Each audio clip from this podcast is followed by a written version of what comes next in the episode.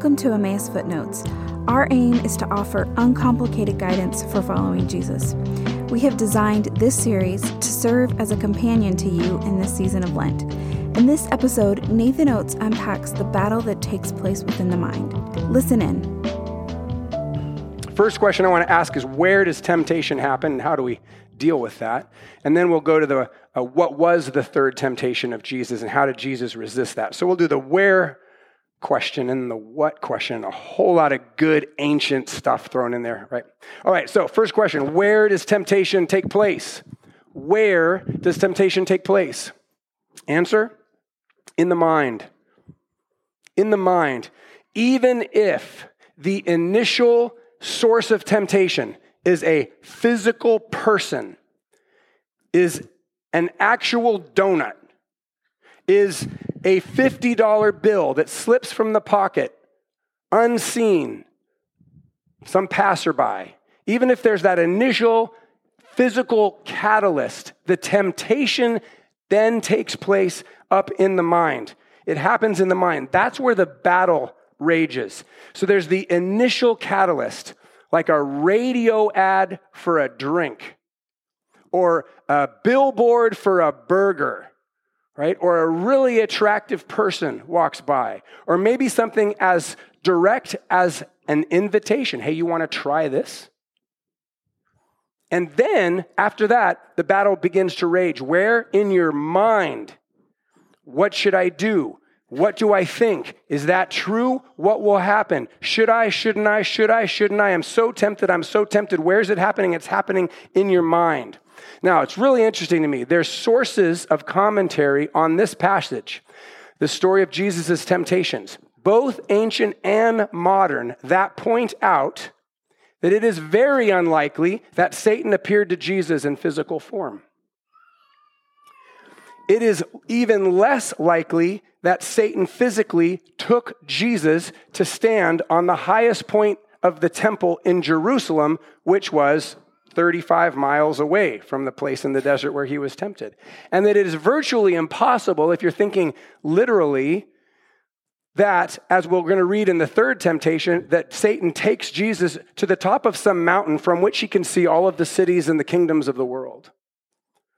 Of course, you know, movies and plays and historic art in this scene, they will depict Satan as having some shape. They'll give him some character. He'll have some bodily and physical presence. You've got to give him something, right, in order to tell the story. And of course, art about this story often shows Jesus actually standing on the top of the temple or actually on some mountain uh, and seeing these kingdoms of the world. But I think that we should imagine these temptations happening primarily in Jesus' mind, more like a vision or a battle of the thoughts or a dream or a fantasy. And this is not to say that the devil isn't real. And this is not to say that he wasn't directly involved. And this is not to say that the temptations weren't real. No, I'm saying the very opposite of that. I'm saying they were completely real. This is why Jesus gathers his disciples around him at this campfire and says, Let me tell you what happened to me. Um, he was tempted by the devil He's very clear on that. And he was really tempted. It was tempting. This was a real battle, not some fairy tale show that didn't actually matter. So I'm not going to make an, I don't want to argue about whether or not Satan was like literally took Jesus to stand on the roof of the temple or literally found some mountain because that misses the point. My goal is to push us towards clarity, and I simply want to help us recognize, invite you to recognize that the true nature of temptation is not some overly caricatured, simplified idea of how this actually happens. I think that if we oversimplify temptation, we don't help anybody. We, we just make sort of a game out of it, a childish thing out of temptation. If, as John Chrysostom writes, he's a fourth century Christian pastor, Jesus' temptations are for our instruction, well, then we need to realize where and how these temptations actually took place. I'm simply inviting us to recognize that temptation primarily happens up here. It happens up here. This is where the battle rages. On one level, yes, it's important to recognize that temptation happens in an office or at the gym or while traveling for work or temptation happens online. But it's even more important, I think, to recognize that temptation happens in your head, in your mind, in your thoughts, right up here. We might even say in your spirit. So, why is that important to, to recognize? It's important because if you see temptation as primarily physical, then the solution is easy get rid of the physical, right? Don't go to the office or change offices or get a subscription at a different gym or don't have alcohol or ice cream or whatever your go to is in your home. Stop traveling for work. Buy a flip phone, right? Just remove the physical. But that actually won't solve the problem, and you and I both know that it won't solve the problem, and it won't solve the problem for two reasons. One, you can remove some physical triggers, you can remove some physical sources of temptation, and you absolutely should, but you will never be able to remove all of them, right? Because you live on earth. So you'll never be able to remove all of the physical uh, sources or triggers. And the second reason that seeing temptation is primarily physical is not totally helpful is because you and I both know that the real problem is not happening at work. The real problem is not happening at the office. It's not happening at the gym. It's not happening on the cell, po- the cell phone because the real problem isn't physical. The real problem's up here. The real problem is the temptation that's raging in our thoughts. That's where truth is being twisted. That's where the, the false narrative is being replayed over and over and over and starting to shape your behaviors. That's where temptation's happening. It's the battle in the mind. One of the places that Jesus talks about this is in the very next chapter of Matthew, chapter 5, where he says, I tell you that anyone who looks at a woman lustfully has already committed adultery with her in his heart. In other words, Jesus is saying the battle is won or lost in the will. And we moderns think of the will as a function of the mind. Ancients, like Jesus, think of the will as seated in the soul or seated in the heart. But wherever you feel it's located, or whatever you call it, heart, soul, mind, Jesus is pointing to the fact that the battle is actually won or lost in the mind, where your desire and your will go toe to toe whatever you call that, wherever that is for you. The place where what you want to do and what you choose to do gets worked out. That's where the battle is.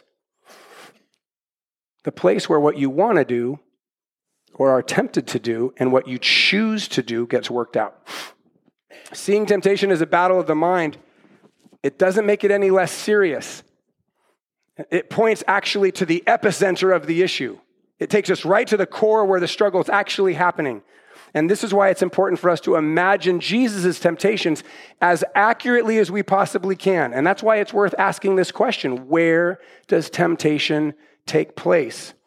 Recognizing temptation and deception in the battle for our true identity as a largely cognitive thing or mental thing related to thinking and believing, it puts the focus where the focus should be, friends, not out there, in here. That's where the focus should be because this is where the battle needs to be won. Are there some outside stimuli? Absolutely. We see something, we hear something, we're offered something, but then the battle moves up here and it rages up here. And the battle takes place where no one else can see it. That's why it's just so insidious. And that's why you have to develop this skill, this ability, this basic level of recognition and response. Because if I see you responding physically in a way that is destructive, I can help you but I can't see what's happening in here, and you can't see what's happening in my head. So it can go unrecognized, and it can be un, like the priority on our mind can be so undervalued that we, we, we grow up and we never even have a sense of like this ability or this skill set to do battle where battle actually happens. All right, let me offer you four clarifying statements. I have found these so helpful. First, this is James, the brother of Jesus, and he writes in James 1, the end of the Bible, he's got a little letter, and he says this he's, he's going to give us like a theology of how temptation affects us in our behavior. He says this When tempted, no one should say, God is tempting me, for God cannot be tempted by evil, nor does he tempt anyone. But each person is tempted when they're dragged away by their own evil desire and enticed. Okay, we're still talking about temptation. Then, after desire has conceived, it gives birth to sin, and sin, when it is full grown, gives birth to death. So James is sketching out this whole process.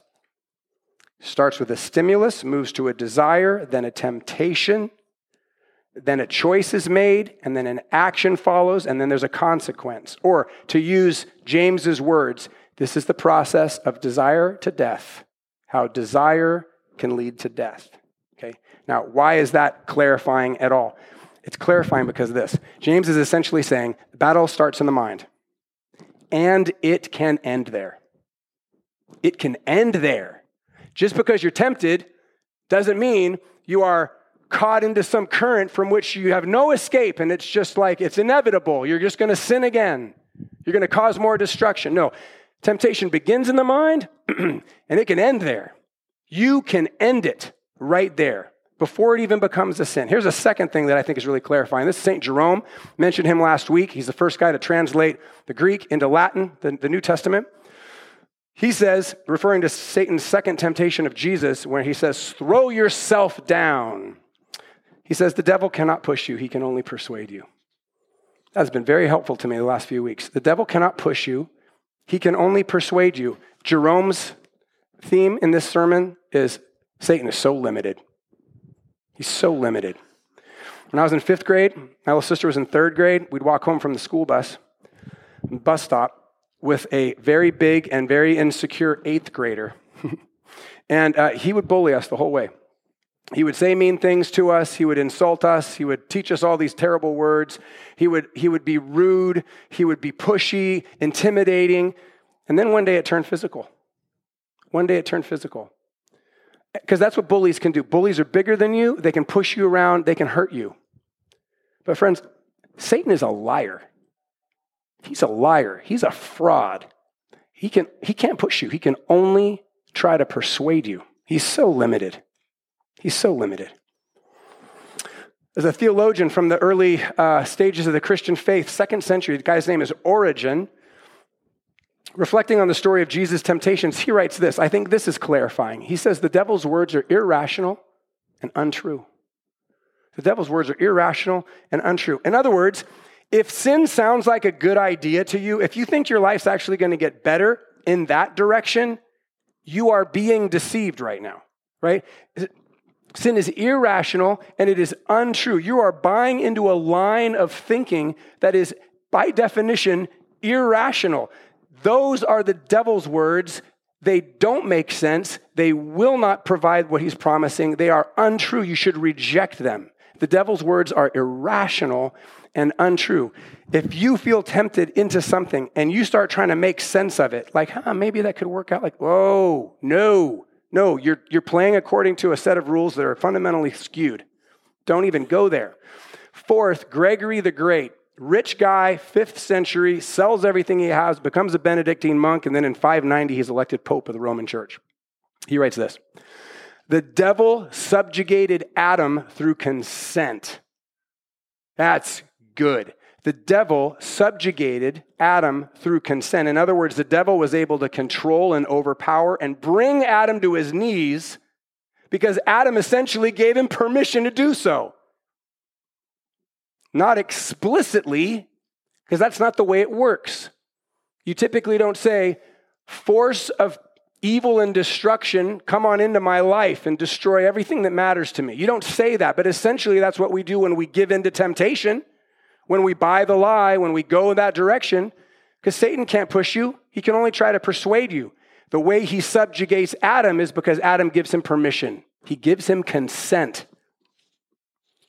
The devil will use our own consent and can only affect us when we give, when we give him consent. So, to recap those four clarifying statements temptation does not have to lead to sin. Temptation starts in the mind, you can end it there. Secondly, Jerome, the devil cannot push, he can only persuade. Origen realize that Satan's words are irrational and untrue. Don't believe those lies. And Gregory, Satan can't make you do anything. The devil made me do it. No, he didn't. You chose, you gave consent. So reject the deal next time it's offered. Don't say yes to that anymore. Don't trade your feathers in for worms.